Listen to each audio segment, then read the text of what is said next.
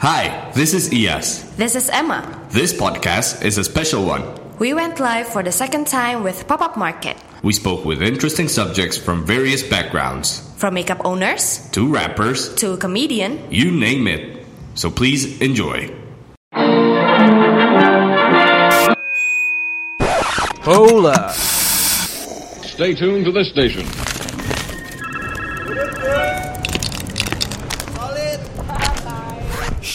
Magna Talks. You listen. Ladies and gentlemen, welcome back. Apa kabar semuanya?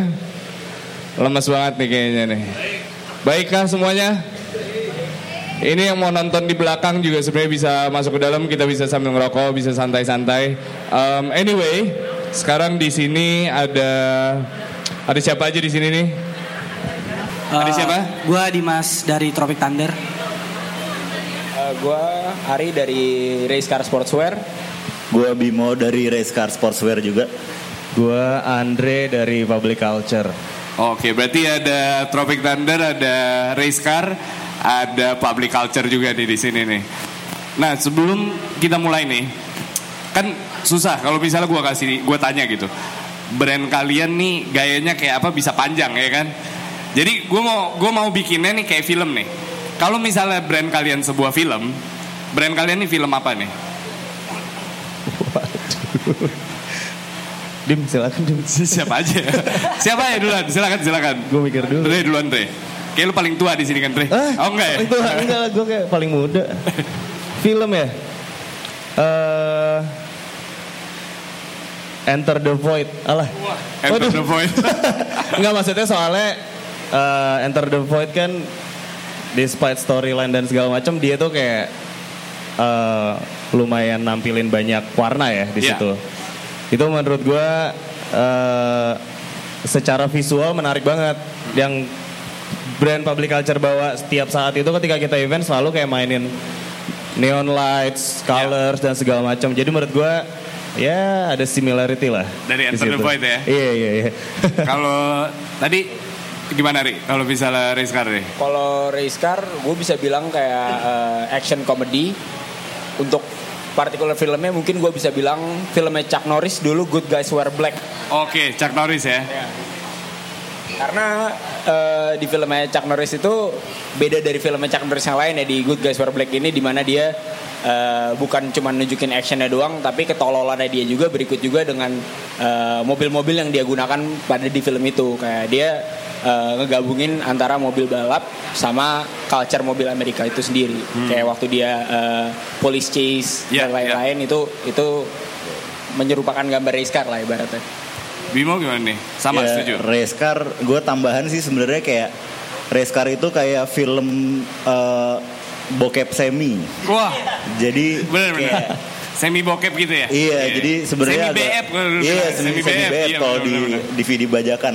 Iya, iya. Jadi kayak sebenarnya kita eh, mengandalkan beberapa punchline yang nggak banyak tapi nakal Oke. gitu. Jadi playful banget aja sih. Jadi yang bikin orang geli aja gitu sebenarnya.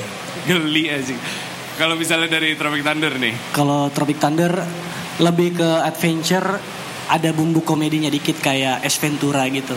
Oke. Jadi kayak emang dia punya pengalaman yang unik ya kayak kayak Tropic Thunder dia uh, mengenai perjalanan segala macam gaya hidup yang casual terus ada uh, ide-ide dari artwork gue yang emang nyentil komedi dikit uh, sosial juga ada pemilu kemarin juga ada Avengers juga ya ada ada ada Nyicip-nyicip lah dari mana-mana gitu ya. Iya. Oke. Nah, berarti em, kalau brand clothing sendiri nih, em, mungkin di sini ada yang tahu, mungkin ada yang nggak tahu juga.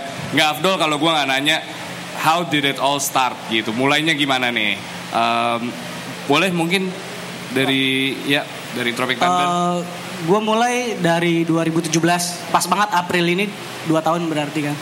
Tapi eh, jauh ke belakang enam bulan sebelumnya gue tuh mau liburan ceritanya. Mau liburan ke Bali. Waktu itu susah banget cari eh, Hawaiian shirt yang emang vintage. Ada kayak Rip Curl apa segala macam Oakley. Tapi itu kan udah cuttingannya detailsnya udah nggak vintage itu yang modern. Cuttingannya juga slim terus agak panjang sekalinya ada tuh harus cari thrifting gitu. Ada sunsurf apa segala macam rain spurner apa segala macam. Akhirnya ya gue harus bikin sesuatu kayaknya nih karena susah banget nyari gitu kan. Ya udah akhirnya coba riset segala macem gue beli pola Hawaiian shirt yang bener-bener vintage. Terus uh, cuttingannya gue modif biar sesuai sama ukuran orang Asia. Udah jadi akhirnya terus sebenarnya solving problem sendiri siapa tahu juga ada orang yang kayak gue nyari susah suka yang vintage vintage cuman eh, nggak uh, dapat gitu akhirnya ya gue coba bikin sendiri siapa tahu orang juga berguna bisa nyari barang kayak gitu, gitu. Berarti khusus Hawaiian shirt gitu ya? Khusus Dan Hawaiian shirt. fittingannya buat orang Asia? Yes. Oke, kalau misalnya dari race car nih, uh, yang katanya sportswear kan? Iya, makanya sering di email sama sportswear, sportswear. Padahal kita nggak pernah bikin kayak baju-baju sportswear.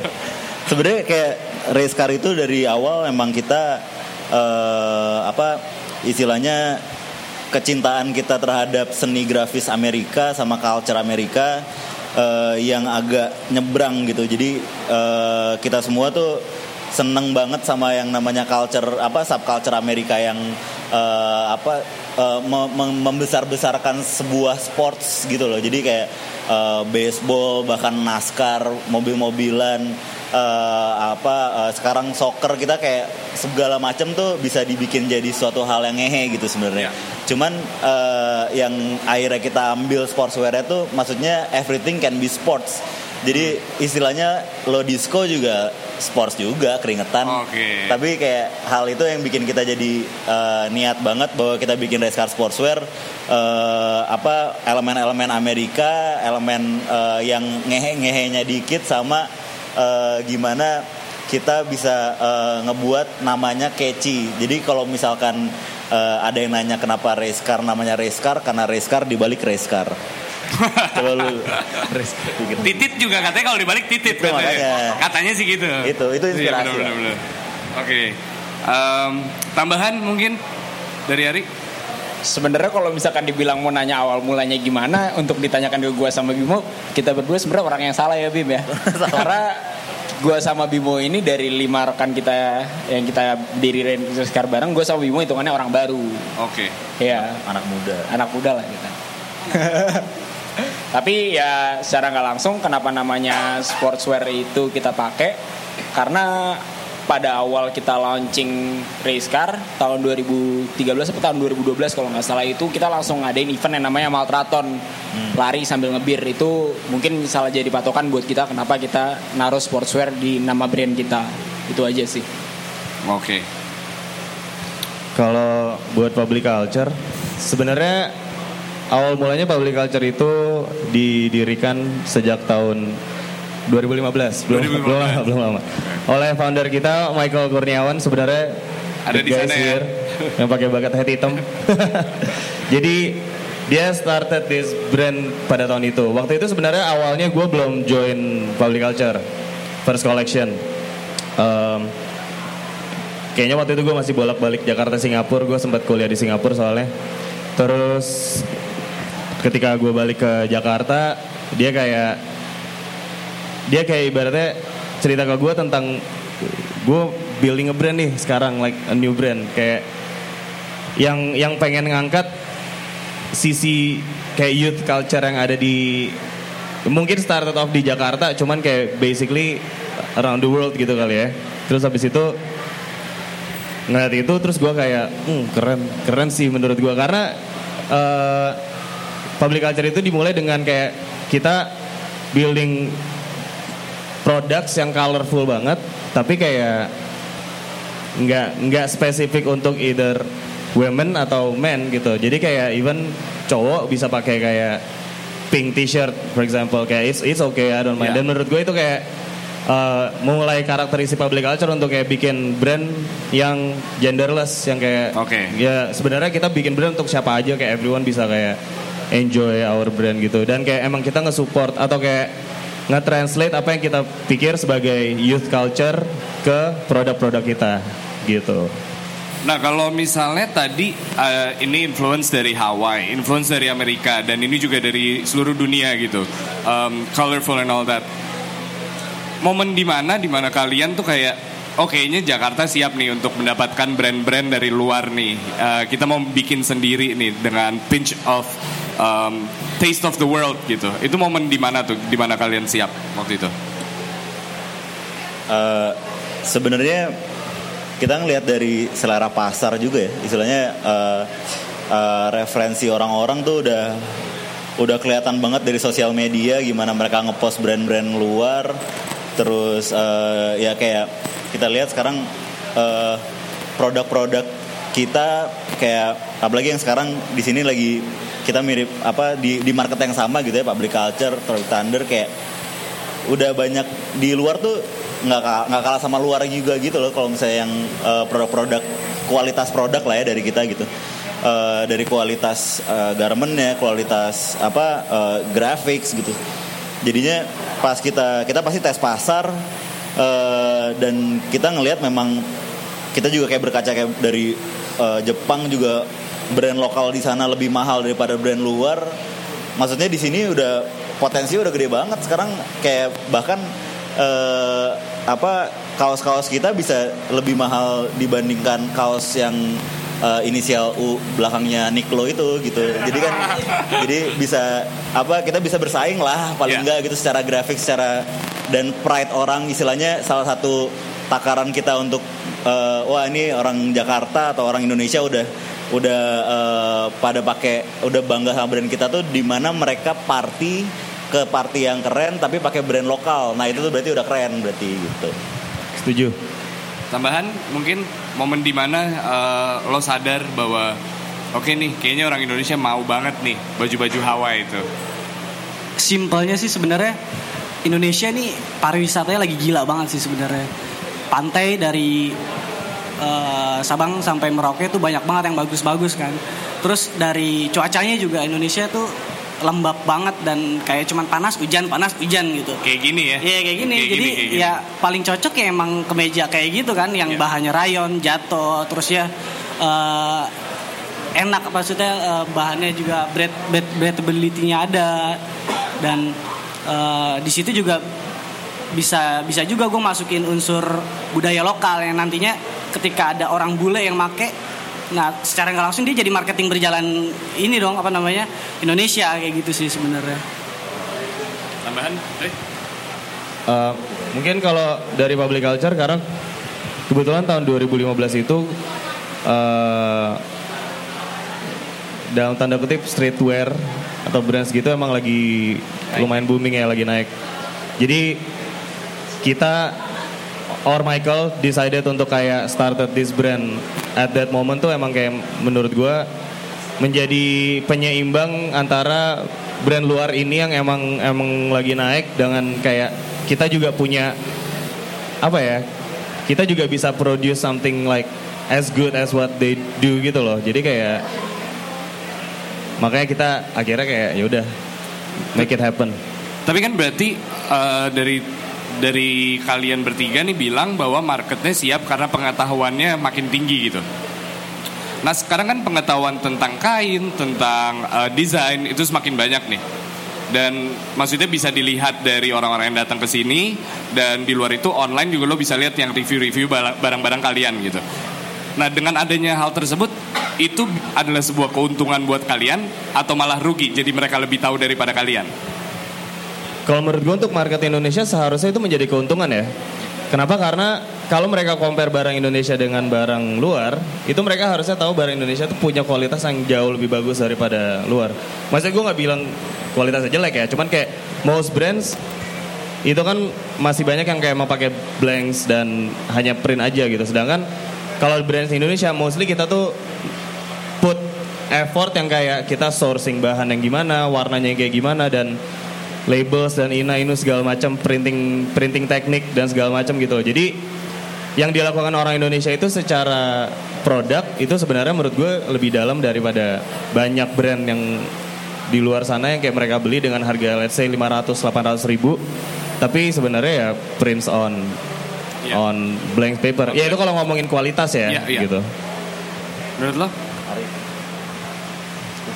Ya mungkin bisa dilihat Let's say kalian pernah beli baju Nike atau Adidas atau Puma. Kalian lihat tagnya aja itu bikinan mana? Bikinan kita-kita juga kan. Maka dari situ kita juga bisa harus eh, Meyakinkan orang-orang di sekitar kita bahwa kita bisa pakai produk yang ada di negara ini untuk kita jadiin base sebagai eh, apa ya ibaratnya bahan baku buat kita untuk jadiin barang untuk dari Indonesia itu udah terlalu banyak gitu loh. Udah banyak range yang kita bisa pakai gitu loh. Kita nggak nggak mesti harus belanja ke Cina atau belanja ke negara-negara lain gitu. Kita bisa cari dari negara kita sendiri. Pada di pada di situ tuh kita bisa ngelihat kalau misalkan kita nyari ke pasar yang ada di sini range-nya udah semakin banyak.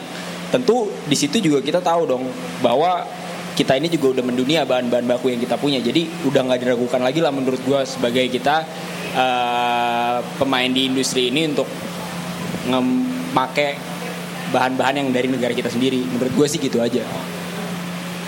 Eh, dari gue sih eh, Indonesia produknya tuh udah bagus banget kan.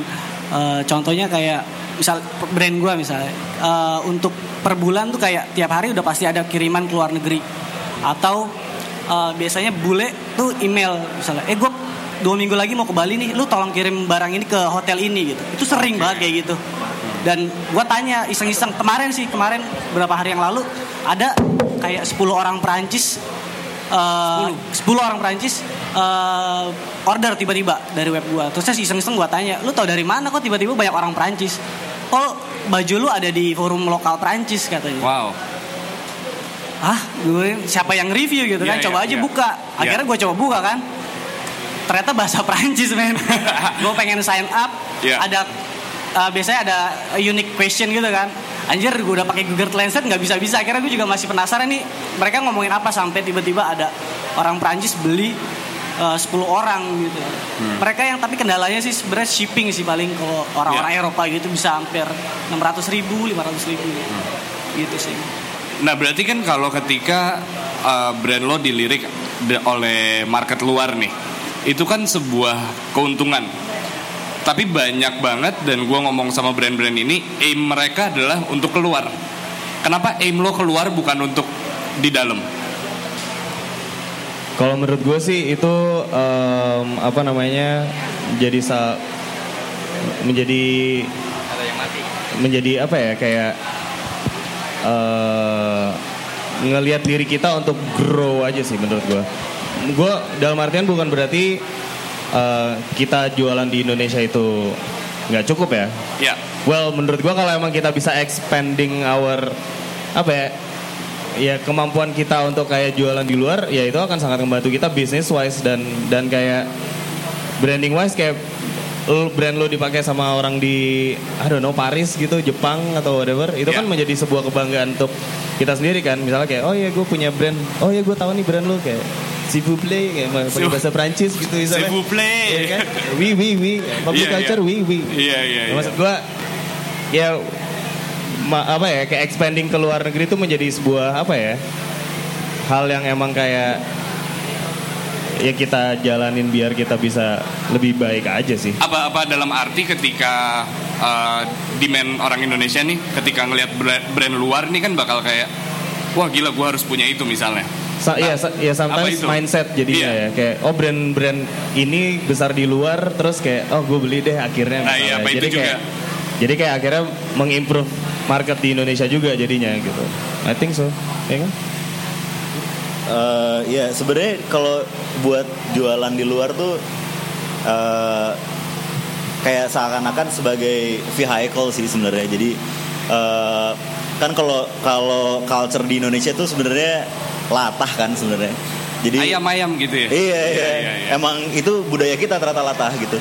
Jadi di mana apa suatu suatu hal atau produk atau eh, brand yang memang di luar diomongin dulu eh, di dalamnya ntar bakal lebih gampang lah istilahnya untuk penetrate ke marketnya sebenarnya. Cuman eh, sebenarnya kita ya pengen lah sebenarnya gimana caranya kita punya eh, satu Indonesia tuh pakai brand-brand produk-produk lokal kita kita gitu kan istilahnya lebih membanggakan daripada orang-orang pakai stussy dan lain-lain dong gitu.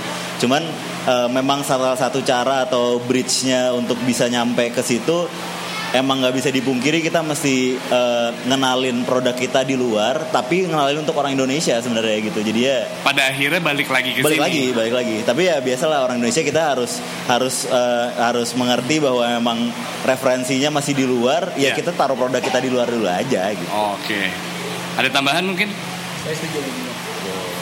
Kalau dari Tropic Thunder, market gue sih aslinya emang untuk lokal ya. Karena ya tadi gue bilang fittingnya itu orang Asia. Jadi ketika banyak bule yang beli via web, selalu gue email, gue follow up. Lu tingginya berapa, berat lu berapa? Karena gue nggak mau kasihan kan dia udah jauh-jauh ba- bayar shipping mahal-mahal sampai sana kekecilan gitu kan. Itu sih paling jadi gue nggak nyangka ketika banyak orang luar yang tiba-tiba beli gitu aja. Karena market gue aslinya emang untuk lokal. Oke. Nah, tadi kan kita ngomongin market soal membeli produk nih. Gue yakin lo setiap nge- nge- ngeluarin collection misalnya, itu kan lo bener-bener dari hati dengan passion, lo mikirin nih konsepnya gimana nih. Dan orang biasa beli itu untuk hype-nya.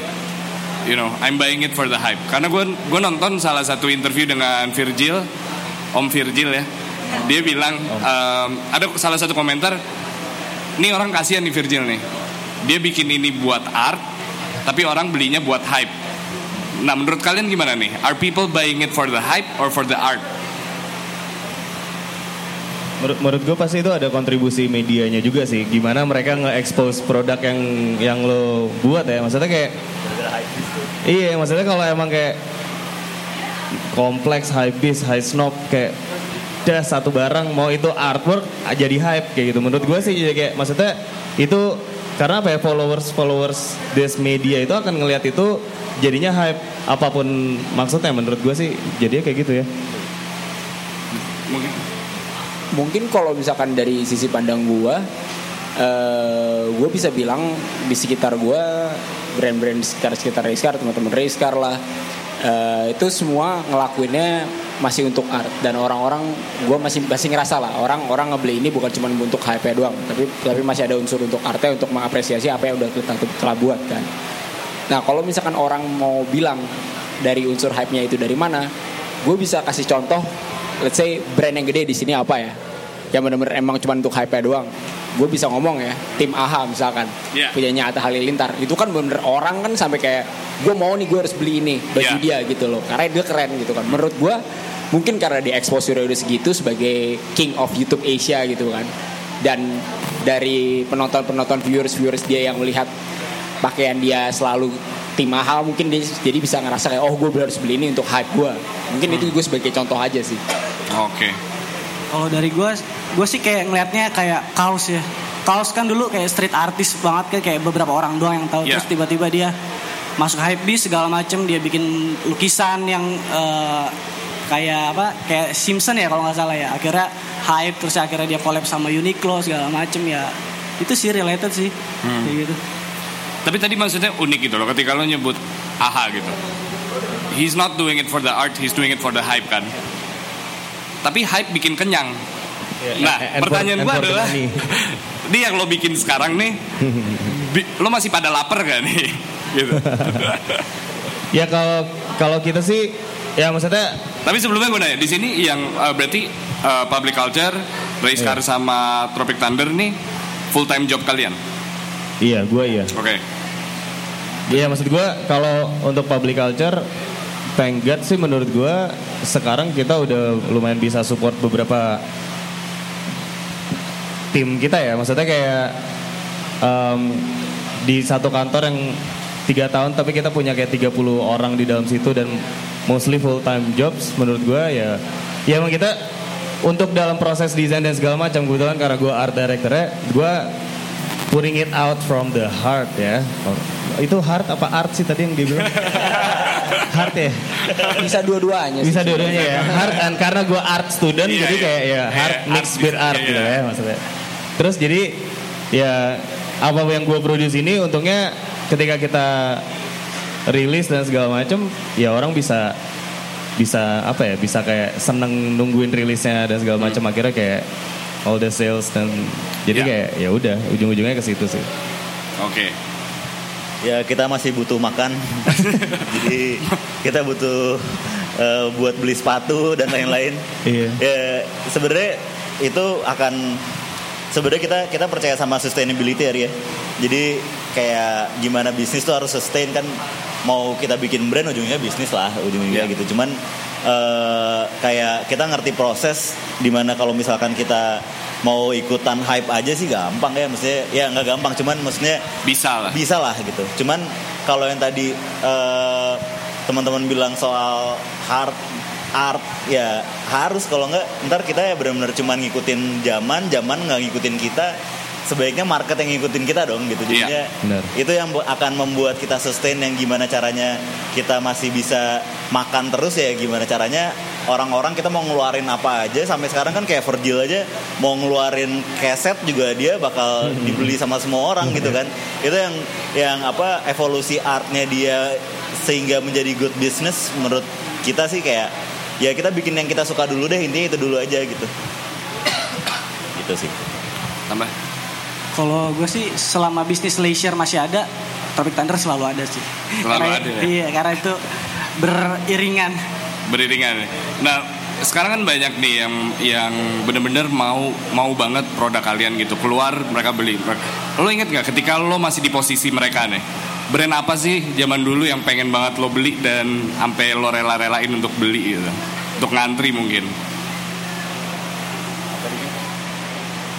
Brand Indo brand luar. Ah, boleh brand Indo boleh brand luar juga Siapa?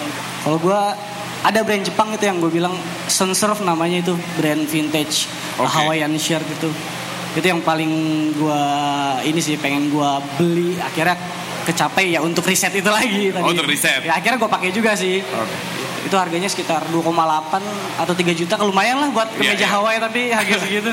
Oke Kalau gue mau cerita pengalaman ya. Jadi kayak eh, pertama kali gue datang ke acara pop up pop up kayak gini itu tahun 2000 kalau nggak salah tahun 2010 atau 2011 itu acaranya di Komo Park acaranya Futurama RPM oke.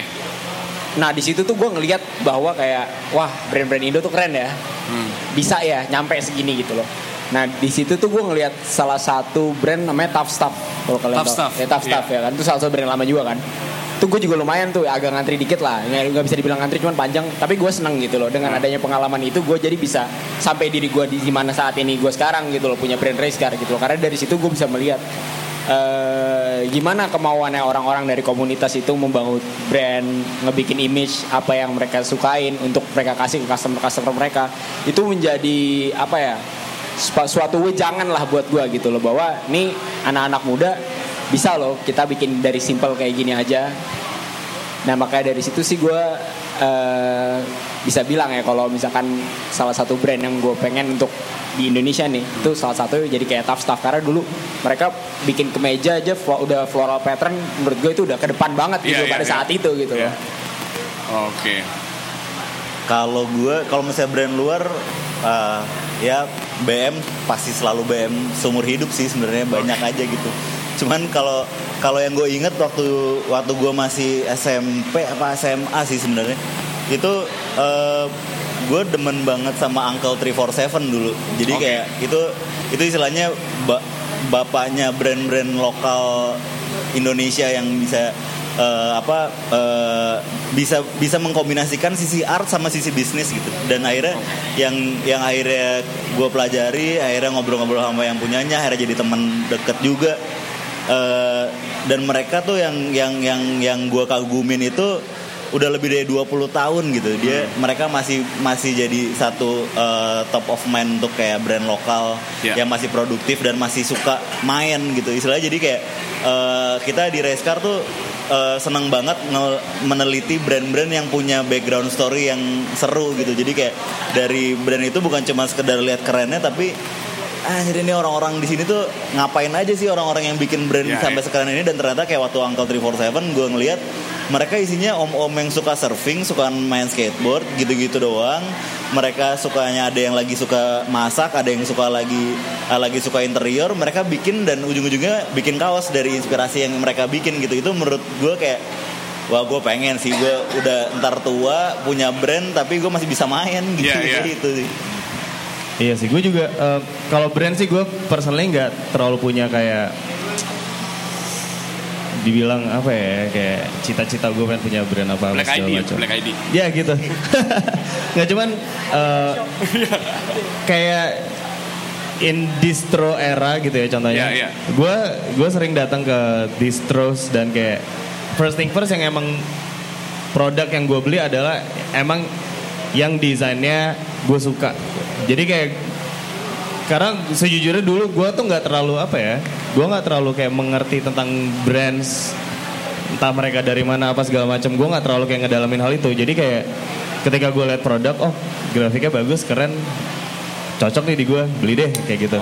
Mau semua brand apa pun yang ada di situ semua raknya gue liat-liatin oh ini bagus yang di sini yang di situ bagus yang di situ. Jadi gue selalu kayak gitu dan ketika gue men, apa ya membuat produk gue juga kadang-kadang menaruh uh, mindset kayak gitu kayak ini keren orang akan ngelihat ini dan akan beli nggak ya? Kayak gitu. Akhirnya gue kayak oh ya udah gitu deh. Jadi gitu sih.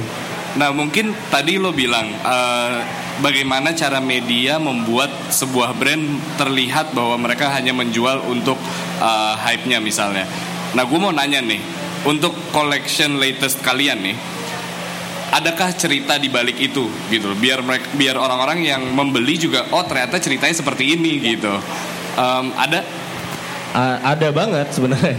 Karena sekarang kita di public culture every collection kita selalu naruh title dan story dan vibe dan segala macam yang beda-beda gitu. Untuk collection kita yang sekarang paling baru ini collection 10 titlenya Dysfunctional Dystopia. Um, cerita di balik Dysfunctional Dystopia itu sebenarnya uh, gimana ya? Dystopia itu kan tempat atau kondisi yang kayak hancur deh misalnya kayak post apocalypse, post war dan segala macam gitu. Dysfunctional itu secara harafiah itu adalah something yang nggak working properly. Oke. Ibaratnya instead of it being a dystopia, tapi itu nggak nggak jadi tempat yang hancur. Agak nggak make sense. Cuma maksud gue adalah gini.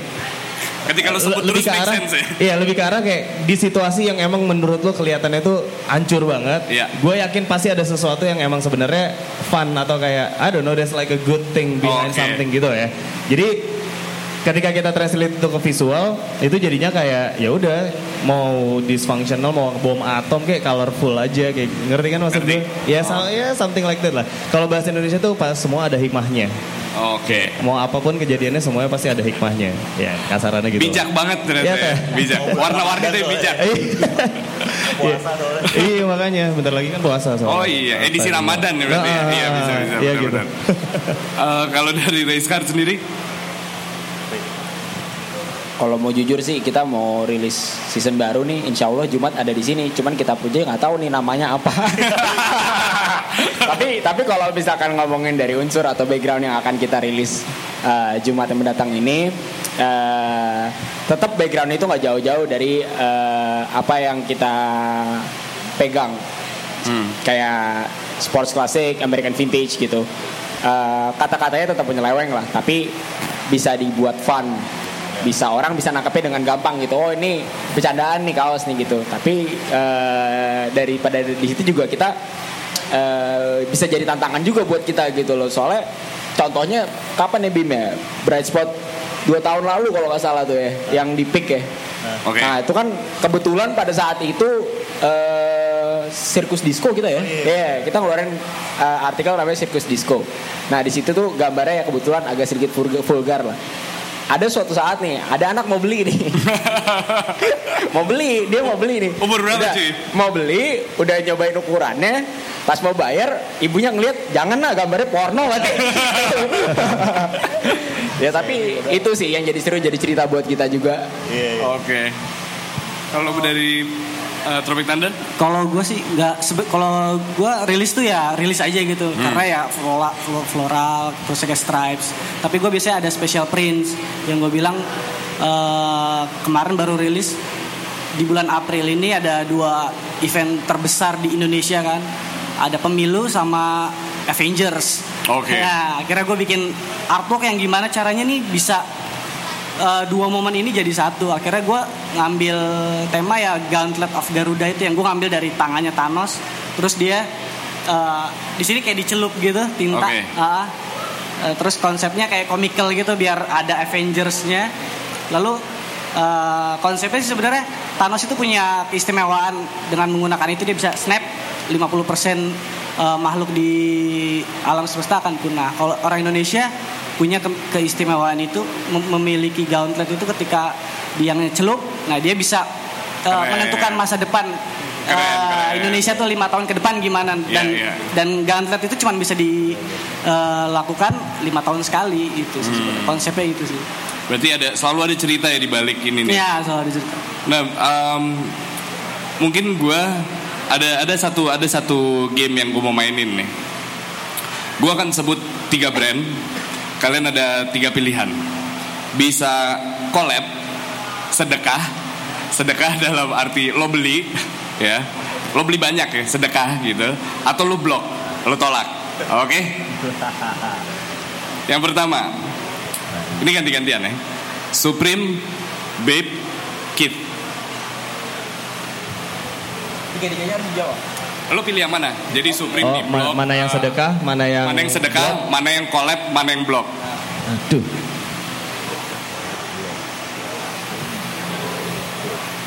Collab sama Kith, sedekah sama Supreme, Block Babe. Oke. Coba dilanjut. Eh, gua eh, collab sama Supreme Italy nggak deng sama Supreme Cina kalau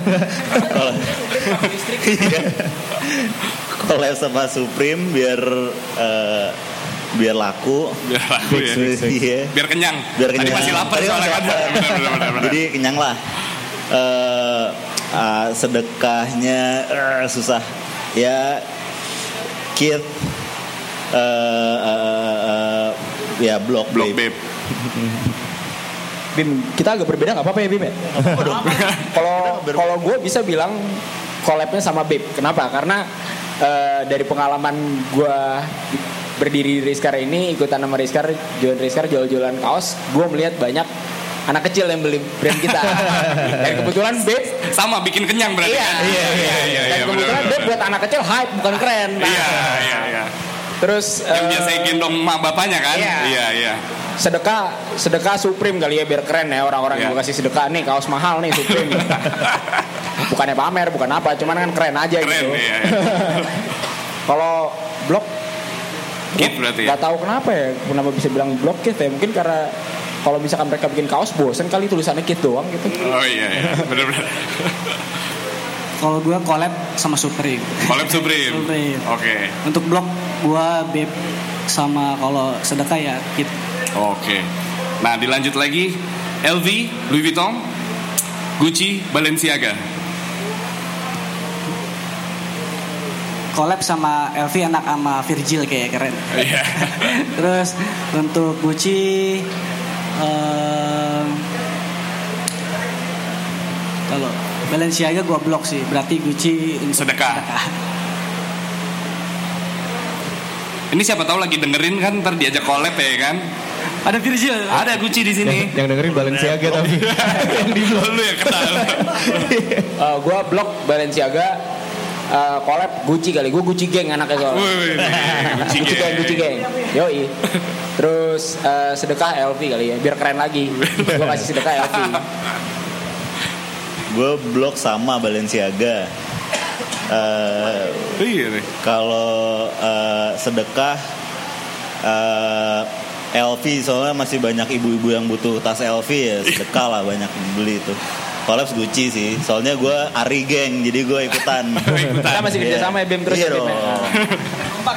Ber- berarti sama gue juga collab Gucci, Collab Gucci, blok Balen sama sedekah, Sedekah. si LV. LV. Stussy Undefeated Neighborhood.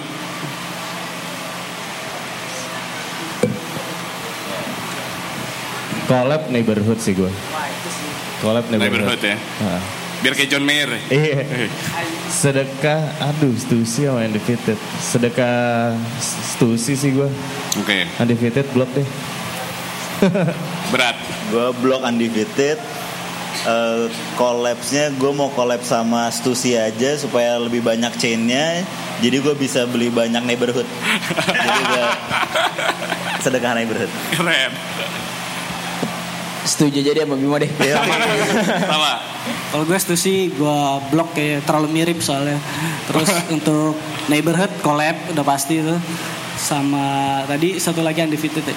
Undefeated. Eh, gue sedekah. Sedekah. Oke. Bata Tomkins Homie Pet. anjir. Tomkins Homie Pet. Bata sih collab. Bata collab ya. Bata collab, Biar soalnya- bisa Magnus Monica kali ya. Iya. Yo, benar benar benar benar benar. Masih ada nggak sih itu iklannya ya kan? Tomkins gue nggak terlalu tahu jadi gue blok ya Homie Pet gue sedekah aja. Oke. Bata Indo apa Belanda ya? Belanda deh kayaknya deh. Belanda ya? Gua- Itali, Itali. Hah?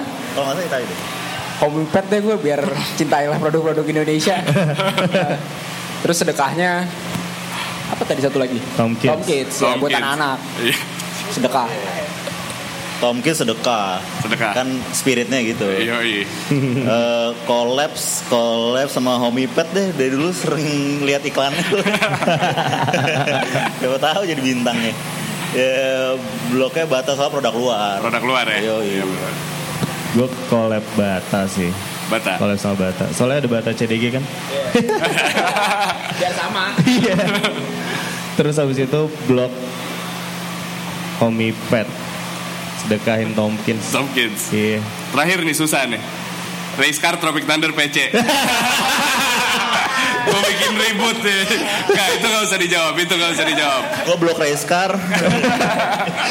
Aman. Aman ya. Aman. Em, tapi gue mau apa bertanya mungkin eh, pertanyaan terakhir sebelum sesi tanya jawab nih. Kalau misalnya ini hal tabu untuk dibicarakan, tapi uang pertama ketika ngebuat bisnis. Em, ada yang self funding, ada yang nyari investor, tapi untuk belak-belakan aja nih, menurut kalian untuk membuat brand yang bagus, berkualitas dan mark eh, dan bisa menyampaikan pesan ke market itu kira-kira butuh berapa juta? Berapa juta?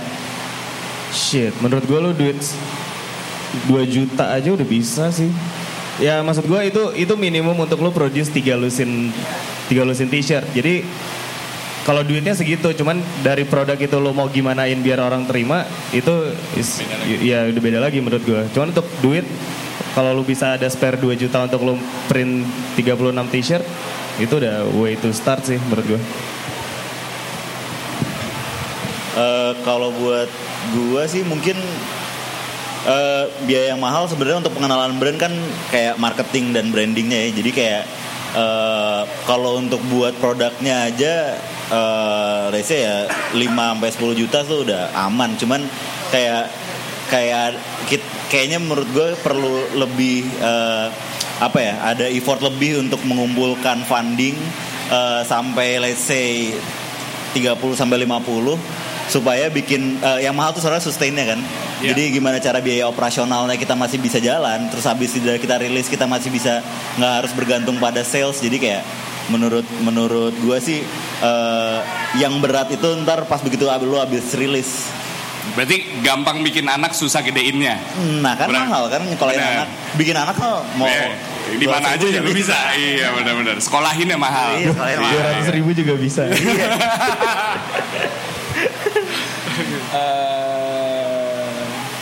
gue mau kasih tahu kayak berapapun itu bisa jadi angka yang baik sih untuk lo start bikin brand. Lo mau mulai dari satu juta. Kayak misalkan lo bikin satu juta tapi lo bisa bikin let's say 25 kaos tapi satu kaosnya lo bisa jual dengan harga 24 harga produksi. Nah gue bisa bilang kayak gini karena apa? Gue belajar dari pengalaman. Eh, banyak teman gue di Jepang mereka semua punya brand kecil masing-masing tapi outputnya tuh sangat-sangat bagus gitu loh. Mereka cuma bisa bikin kayak 35 pieces plus eh, aksesoris gantungan kunci kaos kaki atau misalkan napkin lah. Eh, dari situ tuh gue bisa ngeliat gimana caranya mereka bikin bisnis yang sustain di, di setiap koleksi yang mereka keluarin. Eh, matokin harganya harga produksinya pas kuantitinya juga pas dan bisa langsung habis. Iya. jadi untuk patokan harga sih dari dari satu juta pun lu tuh udah bisa satu juta sampai 5 juta tuh udah bisa ngasilin sesuatu lah buat lu Kalau gue sih sebenarnya kalau lu ada skill untuk nge-branding, ngedesain segala macem, bahkan dengan pre-order pun lu bisa bikin gede brand itu sih sebenarnya. Jadi nggak lu nggak perlu dana, lu yang penting bisa desain, eh, lu bisa foto misalnya dan bisa masarin di sosial media. Terusnya konsep lu juga kuat. Menurut gue bahkan dengan pre-order pun lu bisa bisa gede brand.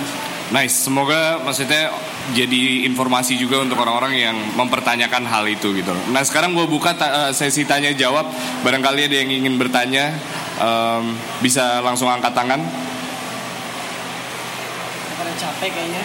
Iya kayak pada capek, kerasa kayak lap lanca kan gue udah bilang. Atau atau ada yang expect apa nggak dari public culture, car atau Tropic Thunder apa kalian semua expect apa dari kita? Iya mungkin gitu. Bisa. Untuk artis Mas Abim gimana Mas Abim? Mas Abim tadi udah di sini dia. Oh, udah, udah. Udah, udah, udah. Mau ngomong lagi Mas Abim? Ya ini Oke. Mau nanya Game of Thrones sih lu. Cek cek. Tanya ke Reskar ya? Iya. Ya dia lagi. Eh, pertanyaannya singkat aja. Eh, kalian ini menyikapi pemilu kayak gimana sih?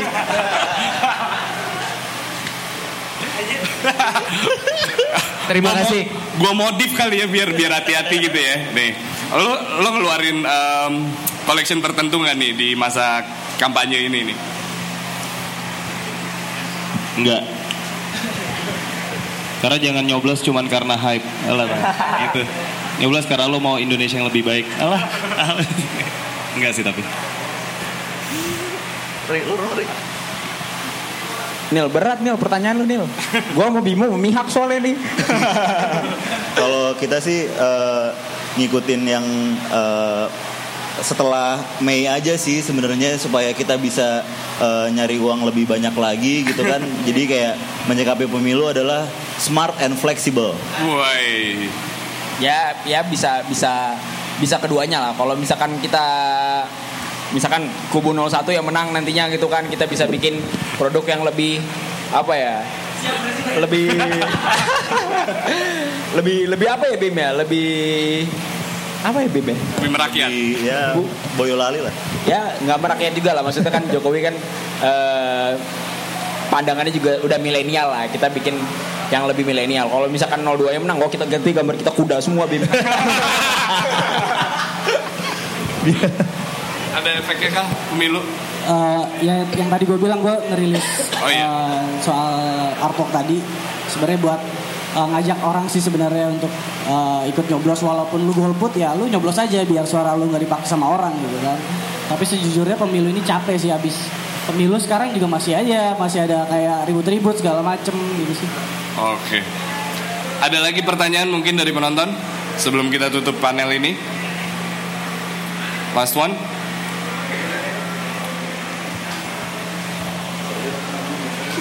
Serius nih. Oke lu nggak boleh pulang nih. kasus Eh, eh serius serius tapi nih. Eh,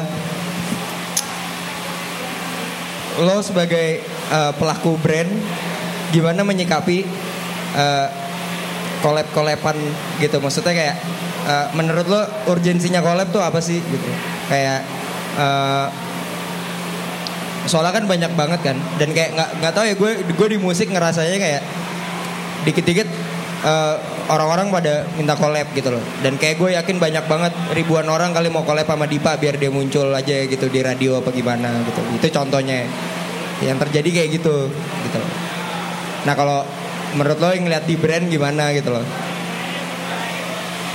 Collab itu pasti buat nyari duit lagi Bim. Maksudnya menurut gue tujuan utamanya pasti banyak yang kayak menurut gue menyalahgunakan dengan kayak eh collab sama this brand biar kayak gue bisa dapat duit lebih gitu ya. Nebeng Ketika- lah, nebeng. Hah? Nebeng. Nebeng. Cuman ketika lo nggak nggak nggak actually apa ya involve dalam proses dan lo naruh hati lo di situ untuk kayak ngelewatin proses desain dan segala macamnya menurut gue itu akan jadi useless. Akan jadi kayak ya udah nggak sih kayak collab biasa aja. Cuman kalau gue as art ya bukan art practitioner ya cuman kayak orang yang dari segi desain gue akan sangat mau collabnya apa pun gimana pun cuman kalau emang dalam prosesnya itu gue having fun itu at least buat gue sendiri itu punya meaning. Buat orang gue biarkan mereka yang ngelihat aja dari hasil hasilnya nanti gimana gitu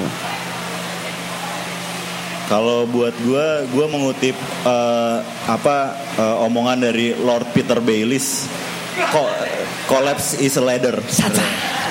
Jadi sebenarnya collapse itu tangga kita buat menjadi supreme. Jadi gimana kita jadi gimana kita uh, mendapatkan throne itu kita harus main kotor. Jadi kalau misalkan lo kayak kita kemakan sama idealisme, ya ya bisa aja gitu. Cuman lo nggak ada leadernya tapi kolaps is ladder jadi begitu lo udah punya kolaps yang serasi sama lo ya istilahnya kayak sama kita brand-brand kita yang yang mungkin kolapsnya nggak nggak satu jalur sama kita yang justru bentrok banget. Tapi itu membuat uh, awareness orang nggak menyinggung idealisme kita tapi ya uh, itu meluaskan pasar dan menciptakan tangga untuk mencapai throne menurut gue. Makanya mau collab sama Homipet tadi kan? Oh iya dong. Iya iya. iya Meluaskan pasar. Kalau dari gue sih lebih dari sisi pandang simbiosis mutualisme ya, di mana kita memiliki persaingan sehat dengan teman-teman kita, brand-brand yang ada di kanan kiri kita. Uh, namun selalu ada yang namanya oposisi dari yang uh, orang-orang lihat seperti mau collab hanya untuk untuk numpang fame-nya mereka doang, mereka nggak ngerasa percaya diri dengan brand mereka makanya mereka mau nebeng sama brand lain dengan mengeluarkan satu capsule collection. Makanya dari situ mereka akhirnya punya nama gitu. Tapi kalau dari sisi pandang gue sih uh, collab itu nggak mesti harus dalam sebuah produk ya. Kayak uh, bikin acara itu juga bisa gitu loh. Banyak banyak banyak yang kita kita bisa artikan dengan kolaborasi gitu loh. Bukan cuma hanya untuk mengeluarkan produk dari satu brand A dan brand B bergabung tapi kita juga bisa bikin sesuatu yang baru kalau gue collab sih nggak masalah sih sebenarnya. Yang penting uh, dua brand ini bisa ngasih sesuatu di dalam produk yang baru. Jadi nggak cuma ceplok ceplok ceplok ceplok jadi gitu. Jadi emang ada ide yang digabungin ke keduanya. Jadi uh, bisa cross market juga. Jadi pasar juga semakin luas, outputnya juga unik gitu kan. Jadi ya nggak masalah sih asal asal ada uh, dua itu. Oke kalau gitu terima kasih banyak sekali lagi tepuk tangan teman-teman untuk Public Culture, Race Car dan Tropic Thunder yang mau ke booth mereka ada di lantai lantai sini ya di masuk ke dalam aja ada di situ dan um, thank you for today um, one one more time give a round of applause thank you.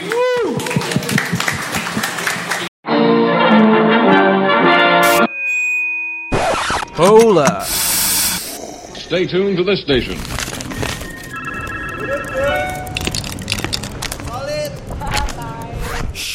Magna Talks. You listen.